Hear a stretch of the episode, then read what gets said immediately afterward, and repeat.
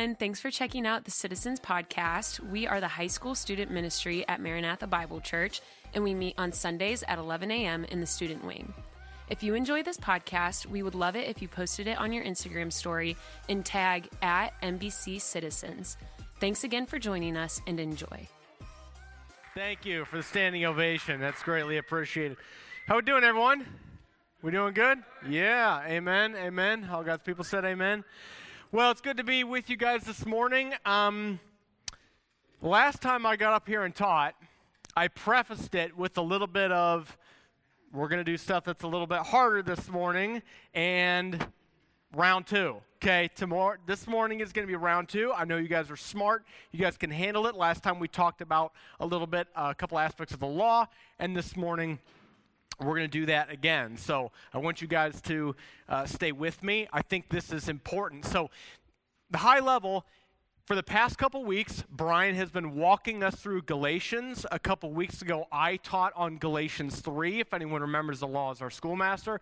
And then, if you, if, for those of you uh, uh, sophomore, junior, senior, Eric taught an entire series on the fruit of the Spirit. And Galatians chapter 5 is where we're going to be at this morning. And uh, that, that's where the fruit of the Spirit reside is in Galatians chapter 5. So what I'm going to do this morning is I'm going to connect all of these ideas because I think there's some gaps in our understanding that need to be filled. So this is critical, critical, critical stuff. When you guys are in math class and in science class, you guys have those moments where like something clicks and then suddenly everything that you've learned for the past like month, like suddenly makes sense. Yeah, not for Justin. That's all right. You're, it's okay, Justin. You're, you're, we're all, uh, Justin's here. We're all here. It's fine. We're good. But you get my point, right? When something clicks, you're like, okay, the entire thing now makes sense to me and I can handle all of it. So that's what I'm going to try to do for us this morning. So, uh, so, a recap Galatians 1 through 4. Brian has talked about this the past several weeks, and the theme of Galatians 4 is very, very obvious. Galatians 1 through 4 is always talking about God's law does not save us. Our obedience, our good works have no redeeming value. That faith in Christ alone is what saves us. It's, it's that issue of justification, right? So gonna, I have a slide here for, for justification, a recap of the definition, just so we're all on the same page. Justification, in a biblical sense, we define as being forgiven of our sin and our relationship with our relationship with God is made right in the eyes of God. An easier way to put it is to be declared righteous. So I'm going to use that ju- word justification all through this morning. Remember, that's what that means to be made right with God, okay? So the point is, Galatians 1 through 4 is talking about justification. Uh, uh, uh, I'm, so, I'm so sorry. Another slide. I have a bunch of verses on here that constantly that, that are that are highlights in Galatians that define this theme. 2:16. We know that a person is not justified by works of the law, but through faith in Christ Jesus. Chapter thir- chapter three, verse 10. For all who rely on the works of the law are under a curse. Chapter three, verse 11. Now it is evident that no one is justified before God by the law. Chapter, uh, chapter 4, verse 21. Tell me, you who desire to be under the law, do you not listen to the law? There's stuff about Abraham, there's stuff about covenants. It's all kind of complicated. The point that Paul is making just is over and over and over again that our obedience does not justify us. Okay? Following that theme, Let's recap what I talked about a couple weeks ago. The law is our schoolmaster. Hopefully, some of you remember it, but I, I, I doubled, tripled down on this idea that the law was never intended to save us, it was given to us as an impossible standard, an impossible measure that could never, ever save us. That was the point. God's law was intentionally designed by God to be an imprisoning set of rules which were impossible for mankind to keep. I have more verses. Verse 321. If a law had been given that could give life, then righteousness would indeed be by the law. But the scripture imprisoned everything under sin so that the promise by faith in Christ Jesus, whoops, forgive me here, by faith in Christ Jesus might be given to those who believe. Romans 3:20 That's not in Galatians, of course, but Paul wrote Romans, For by the works of the law, no human will be justified, since through the law comes the knowledge of sin. So that was, I taught that a couple weeks ago. That's a quick recap. And so, we have Galatians 5, which is where we're at this morning. Eric taught an entire series just on Galatians 5, the fruit of the Spirit. The fruit of the Spirit is love, joy, peace, patience, kindness, goodness, faithfulness, gentleness, and self control. Okay? So I'm going to read, there's a, chat, there's a recap of 1 through 4 and the ideas that are associated with them. So now, keep that in your mind as we move into Galatians 5, okay? So if you want to, please read along with me. Galatians chapter 5, verse 1. For freedom Christ has set us free. Stand firm, therefore, and do not submit again to a yoke of slavery. Look, I, Paul, say to you that if you accept circumcision, Christ will be of no advantage to you. I testify again to every man who accepts circumcision that he is obligated to keep the whole law. You are severed from Christ, you who would be justified by the law. You have fallen away from grace, for through the Spirit, by faith, we ourselves eagerly wait for the hope of righteousness. For in Christ Jesus, neither circumcision nor uncircumcision counts for anything, but only faith working through love. You were running well. Who hindered you from obeying the truth? This persuasion is not from him who calls you. A little leaven leavens the whole lump. I have confidence in the Lord that you will take no other view and that the one who is troubling you will bear the penalty, whoever he is. But if I, brothers, still preach circumcision, so law keeping, what ceremonial law keeping, why am I still being persecuted? In that case, the offense of the cross has been removed. I wish that those who unsettle you would emasculate themselves. That is a wild claim from Paul, basically saying, those of you who are distorting the gospel, I wish that they would emasculate themselves. That's, that's, that's just flat out craziness. Is my mic doing weird stuff? No? Am I good? All right. Verse 13 For you who are called to freedom, brothers, only do not use your freedom as an opportunity for the flesh, but through love serve one another. For the whole law is fulfilled in one word You shall love your neighbor as yourself. But if you bite and devour one another, watch out that you are not consumed by one another. Okay? So we're not going to cover really much in that passage, but the point is I'm going to identify some here. So he's continuing that theme, right? And he addresses circumcision specifically, that circumcision is of no value to you. I could talk for another hour just on that. So just hang with me, all right? So, verse keep that in mind. Now verse 16.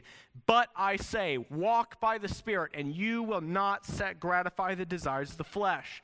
For the desires of the flesh are against the Spirit, and the uh, and the desires of the Spirit are against the flesh, for these are opposed to each other to keep you from doing the things you want to do. But if you are led by the Spirit, you are not under the law.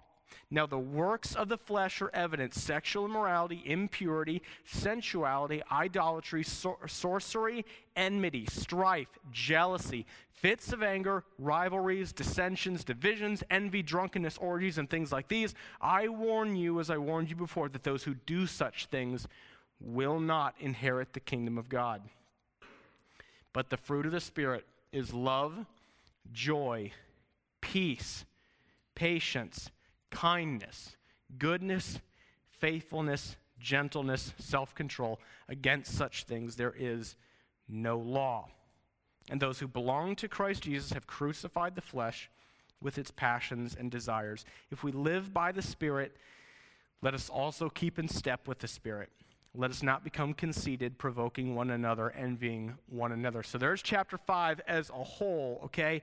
So before I quickly move on, Again, high level overview. One, one through four is about the issue of justification, right? The law does not save us. And then we move into chapter five, and I don't know if you noticed it, but halfway through chapter five, he seems to switch ideas.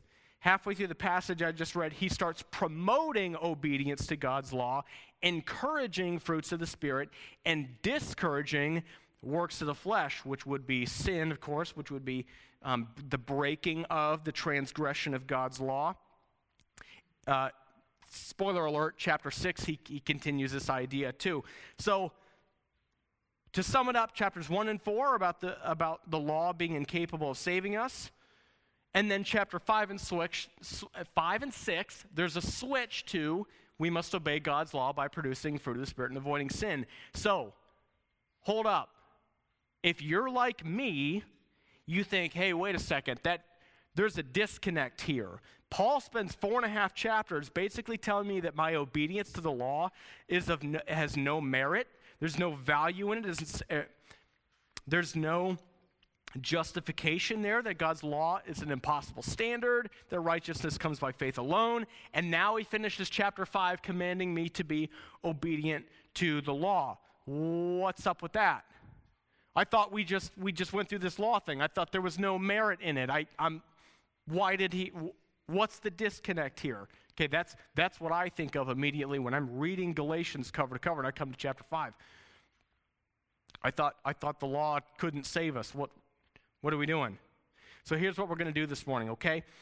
Because we've been teaching, we've been, we've been walking through Galatians 1 through 4, because I taught heavily on one of the purposes of the law, and then because Eric taught an entire series on the fruits of the Spirit, even though we're in Galatians chapter 5 this morning, what I'm going to do is connect these ideas for us and bring everything together so that we can have an entire understanding of how this works.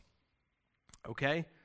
We're going to connect everything Pastor Brian has taught us about the, the law, non, the non justifying, condemning law. And we're going to connect that to the commands to obedience that Pastor Eric walked us through in the fruits of the Spirit. So, big question mark between those ideas. There's a gap, right? What's going on?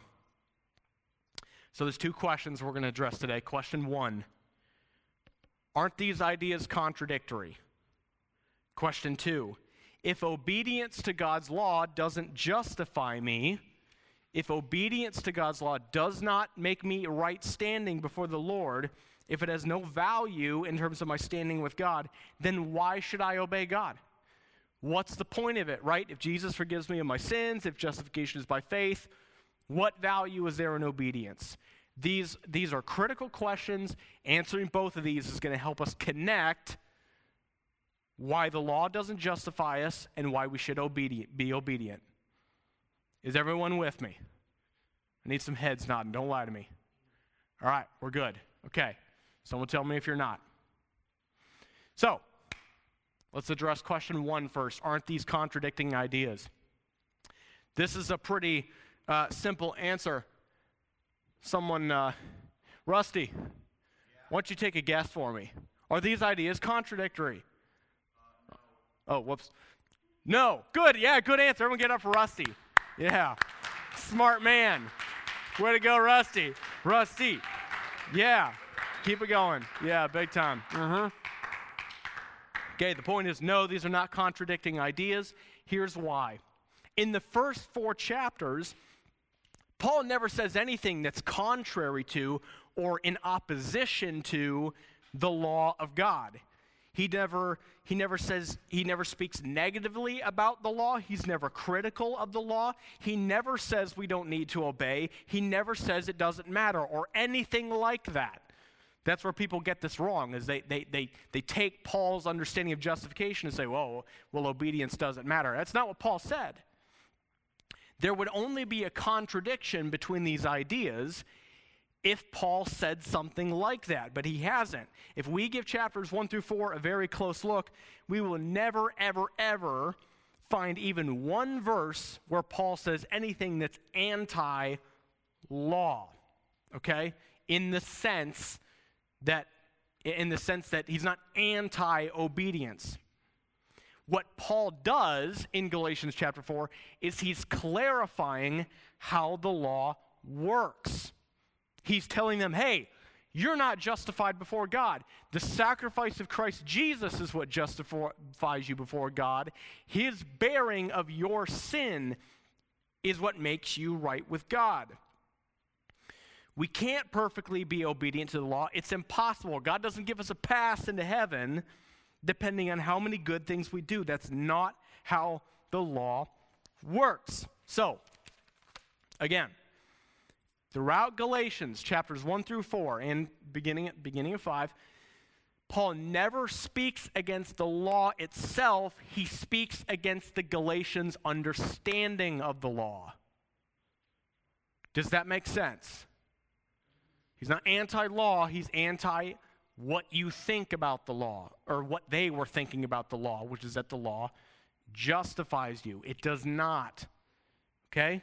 So that answers a contradiction there. There's a couple verses that support this. Romans 7 12. So the law is holy, and the commandment is holy, and righteous and good. Romans 3 uh, 31. Do we then overthrow this law by faith? By no means. On the contrary, we uphold the law. What's up, bro?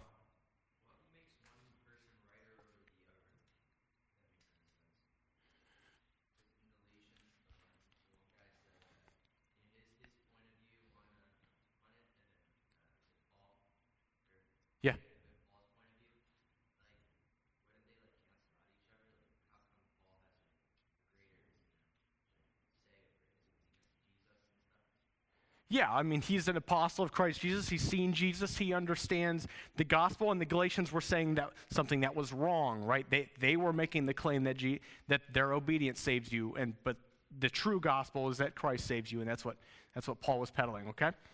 Cool. All right, very good. Um, so, yeah, sorry. Romans 7 12 so the law is holy and the commandment is holy and righteous and good. Romans 3 31. Do we then overthrow the law by this faith? By no means. On the contrary, we uphold the law. Psalm 119 is another passage in the Bible. Over and over, the entire thing. I delight in your law. I delight in your law. I delight in your law. Teach me your statutes. Teach me your commandments. Okay? So, summary. There's no contradiction here in Galatians 5 Paul doesn't contradict himself because he never says that the law is bad. He just says our understanding of this says the Galatian church's understanding of the law is bad.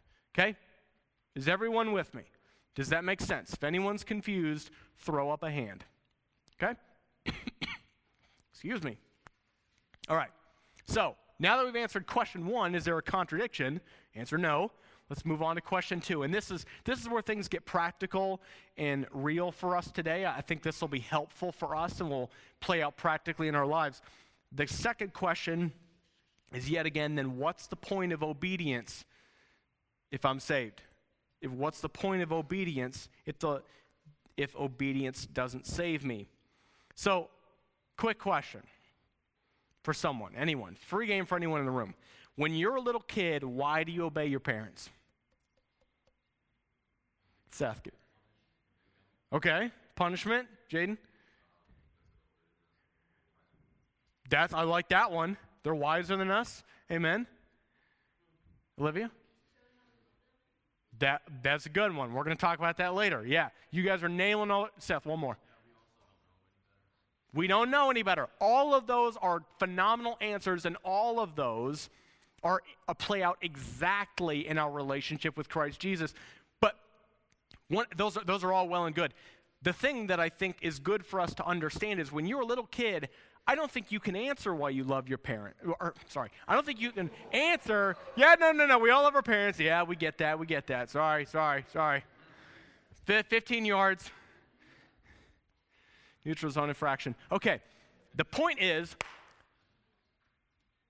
I don't think we can uh, answer or understand fully why we obey our parents when we're a little kid. You're like, uh, because I'm supposed to?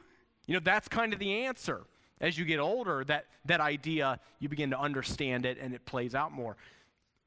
The point is, answer number one, I think, why we should obey God's law is because we're told to. That's the simplest answer. It's, some people don't think that's a very satisfactory answer, but that doesn't make it true, less true. Ephesians 2:10, "For we are his workmanship, created in Christ Jesus for good works, which God prepared beforehand that we should walk in them." Excuse me.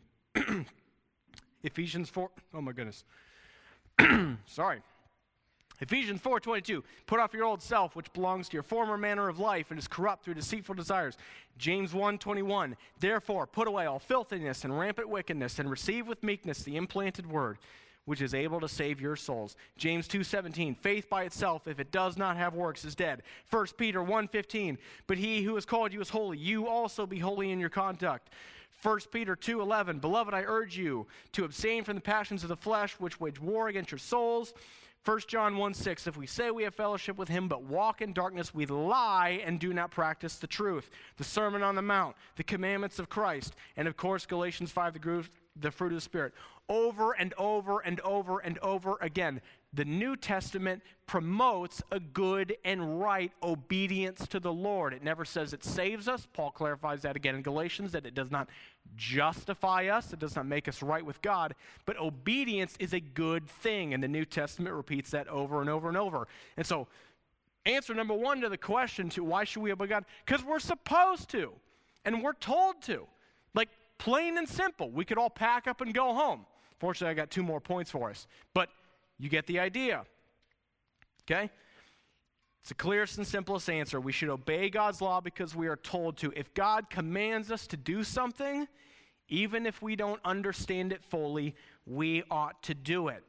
This idea runs all throughout the New Testament. God is to be obeyed. It's not a perfect obedience. Our obedience doesn't justify us, in fact, our, our obedience is far from perfect, to be quite honest with you, but we are commanded to not sin and to walk according to the commandments of God.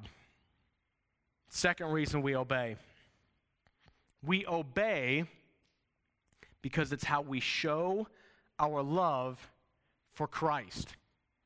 John 14 is a, is a great spot to, look, to look at this biblically. John 14 is, and John is talking, uh, gosh, Jesus is talking to his disciples in the Passover feast. And he says to them over and over and over If you love me, you will keep my commandments. And I have a bit of an illustration here. So some people treat this phrase wrongly. If you love me, you'll keep my commandments. What they think is, ladies, I'm picking on you today. I'm sorry, okay? I'm sorry. Well, not all you ladies, just, okay. I'm picking on girls today. Bad, a bad girl, you ever had a, I can't call an audible now. I'm too far down the road with this one. Listen, if you're in a relationship, guys can do this too. You know what? Throw the dudes in there. Listen, if you're in a relationship with somebody and they're like, well, if you love me, you'd buy me food. Right? If you love me, you'd get me flowers. It's sort of a threatening kind of if you love me. right? Yeah, preach. Yeah. Amen. Amen. It's like, I ain't getting you flowers. I already love you. I don't need to do that to. Right? That's not what Jesus is doing. He's not doing it in, in like a threatening, sort of pouty way. If you love me, you do this for me. That's not what Jesus is talking about. That's not how this works. What Jesus is trying to say is that your love comes before your obedience, right? If you love me, then you keep my commandments. The two ideas are tied together. How do we know this? A few verses later, he restates it again. He says, To the one, not to the one, the one who has my commandments and keeps them, it is he who loves me. This idea of obedience to Christ is tied with our love for him. Our obedience is how we is how we show and we demonstrate our loves for Christ. He says it even a third time, if anyone loves me, he'll keep my word over and over and over. Our obedience flows out of love for Christ. They're tied together and they cannot be separated. Pretty, pretty simple example. Do you all know people who say they love Jesus and their life does not reflect that even slightly? I think all of us know someone like that. What, uh, what, what evidence is there that you truly love Christ if you, if you do not keep even one of his commandments? Right? Hey, do you follow Jesus? I do. Well, do you follow him? Not really. That's not reasonable. That doesn't work. Right? We should obey God because it's how we show our love for Christ. It's how we prove our love for Christ. Reason number three We obey because God wants us to be like Him. This is probably the most helpful and practical point this morning because I'm going to show this by going to where God gave the law. We're talking about so like the law this morning and how it works. We're going to go right there. If you want to follow along with me, we're going to go to Exodus 19. It's, I'm going to read a lot, so I don't have verses for it um, on the screen. No, I'm sorry. Did I say Exodus? I'm so sorry. Leviticus. Leviticus 19. Exodus 19 and 20 is where the Ten Commandments show up. Sorry. My brain short circuited there. I apologize. So, Leviticus 19. If you want to, you can follow along with me. And the Lord spoke to Moses, saying, Speak to all the congregation of the people of Israel, and say to them, You shall be holy, for I, the Lord your God, am holy. Every one of you shall revere his mother and his father, and you shall keep my Sabbaths. I am the Lord your God. Do not turn to idols or make yourselves any gods of cast metal. I am the Lord your God. Skipping some verses. You shall not steal. You shall not steal falsely deal falsely. You shall not lie to one another. You shall not swear by name, my name falsely. I am the Lord. Skipping more, you shall love your neighbor as yourself. I am the Lord. You shall do no injustice in court. You shall be not be partial to the poor or defer to the great. But in righteousness you shall judge your neighbor. You shall not go around as a slanderer, etc., etc. I am the Lord over and over and over again. Commandment, commandment, commandment, commandment, followed with, I am the Lord, I am the Lord, I am the Lord. In other words, every time he says to I am the Lord, he's repeating that idea of, this is how you are to behave because I am the Lord and you are to be like me. Be like me obedience to God's law is how we image or represent God in this world. God desires and commands that we bear his image, that we reflect him in this world by adopting his character and his behavior. We see it over and over and over in this passage. I'm the Lord, I'm the Lord. God is commanding against sinful behavior and towards godly behavior. Again, why? Because that's who God is. He is holy and he is good and he is just, and therefore, as his children, we should be like him. Think about this too. When we live holy lives and we, obe- we are obedient to him, and when we interact with the world around us, we're representing Christ. So think about circumstances where all of us represent the Lord. The lunch table. For you guys, well, all you guys are in high school. The lunch table. Oh, yeah. Well, Chase has dinner with his mom, so whatever.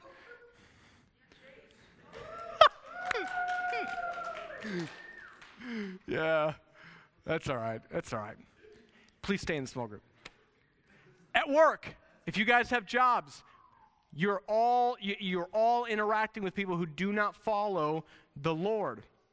On the field, on the court, for those of you who play sports, when you're in those situations and when you're interacting with people who are not Christians and you live a life of holiness, and if you're obedient to the law of God, if you're representing the fruits of the Spirit, love, joy, peace, patience, if you love your coworkers and your schoolmates, if you're at peace with people on the sport, right? Someone pushes you or calls you a slur or something, your response to them isn't to like duke it out with them. Your response to them is to be at peace with them because you represent the Lord in that situation. You're, you're holy in that way. You're obeying the commandment of God in that way. The point is, in, in so many circumstances, I could t- there's, there's too many. You are demonstrating the glorious character and the goodness of God. And in doing that, your life is a witness to the transforming and saving power of God on high. Our holiness gives glory to, images, and is a witness for those who do not follow the Lord. So there's an, a third answer. Why should we obey God? Because God wants us to be like Him. Leviticus 19 Be holy, for I, the Lord your God, am holy. Let's tie all this together. So, the reason we've covered all this today is this. If we miss the connection between understanding justification and obedience to the law, if we rightly understand the law and understand that we should still obey it, if we miss this connection, everyone in this room will walk away from this Galatians series that Brian's been walking us through under the impression that God's law is a bad thing and that we don't need to work on being obedient to God. We've already talked about that. Paul never says anything like that. To believe that would to be would be to believe an unbiblical and ungodly lie that goes against what it means to follow Christ. You can't say God is so loving and so forgiving, the law doesn't justify me, therefore I can do whatever I want and God doesn't care. That's not the gospel. It's not biblical. In fact, other parts of God's word actually indicates that if that's how, if that's how people think, then they've likely missed the gospel and aren't even a true follower of Christ. Again, going back to the John 14 idea, if you love me, you'll keep my commandments. If you're not keeping command- Jesus' commandments, then what evidence is there to show that you love, actually love the Lord? Throughout the Bible, for, for people who are true believers, though, we see sin and do- disobedience as consequences to disobey God by ignoring the call to live a law abiding, God honoring life is to invite discipline and trouble and unrest into your life. If you were in first service. Pastor Butch walked us through that a little bit. First Corinthians, use an example of the Old Testament and the Israelites. There's a, the whole thing there. Go back and, and listen if you have the time to it. Time to do it. On the flip side, we see that living a law abiding, God honoring life comes with so much blessing assurance of our salvation, peace, answered prayer, blessing, fruitfulness, no discipline, praise the Lord, and on and on and on. Obey the Lord, and your reward will be great. Let's bring all this home. Let's tie all this together. Let's summarize everything we've learned about Galatians. We have one more week to go through that Brian will walk us through. But I want all of us to understand the whole picture here. I've got two statements that I'm going to throw out here to help us understand this. To an unsaved person, to an unsaved person, the law is condemning, it is crushing it is an impossible standard. It shows them how sinful they are, and it cannot save them. Obedience to God's law will not get them across the finish line. Recognizing that the law makes them guilty of sin and putting faith in the sacrifice of Christ is the only way that they might be justified in the eyes of God. We all know someone who thinks that they can make it. I mean, Judaism, Catholicism, these are still tent poles of those faiths. If I can obey, my good works outweigh my bad, outweigh my bad, I'm in. No chance. That's to an unsaved person. To a saved person, the law is the standard and the model and the goal of how we as Christians and children of the one true God ought to live our lives. The law is good, and we should strive to be obedient. But as you all well know, and as the Bible constantly reflects, we are sinful. We cannot be perfect, and for that reason, we need Christ to pray for we, to pay. Sorry, we need Christ to pay for all those moments when we sin against God's law. Even though it does not justify us, we are commanded to be to obey the law as much as we can, with the help of with the help and the leading of the Holy Spirit. It's how we love Christ. We're commanded to it, and it's how we represent God. Let's pray. God, thank you for these students. Um, I echo the prayer, the praise of the psalmist that says, God, how I delight in your law. I pray that would be true. That would be true of all of us in this room. I pray that when we break our, your law, that we would run to you and ask for forgiveness. I pray that none of us would ever, ever, ever slip into thinking that we can be made right with you or stay right with you based on how well we're doing. on how well, how well we keep the law. And yet, while looking to the cross and, and, and giving glory to Jesus for the forgiveness of our sins, that we would still strive to be obedient to you and recognize that your law is good and it is to be obeyed. I pray that you would give us safety this Sunday, that all of us would have a good afternoon, and that we would honor you with our lives. I ask all this in the name of Jesus. Amen. Thank you, everyone. Good morning, and citizens.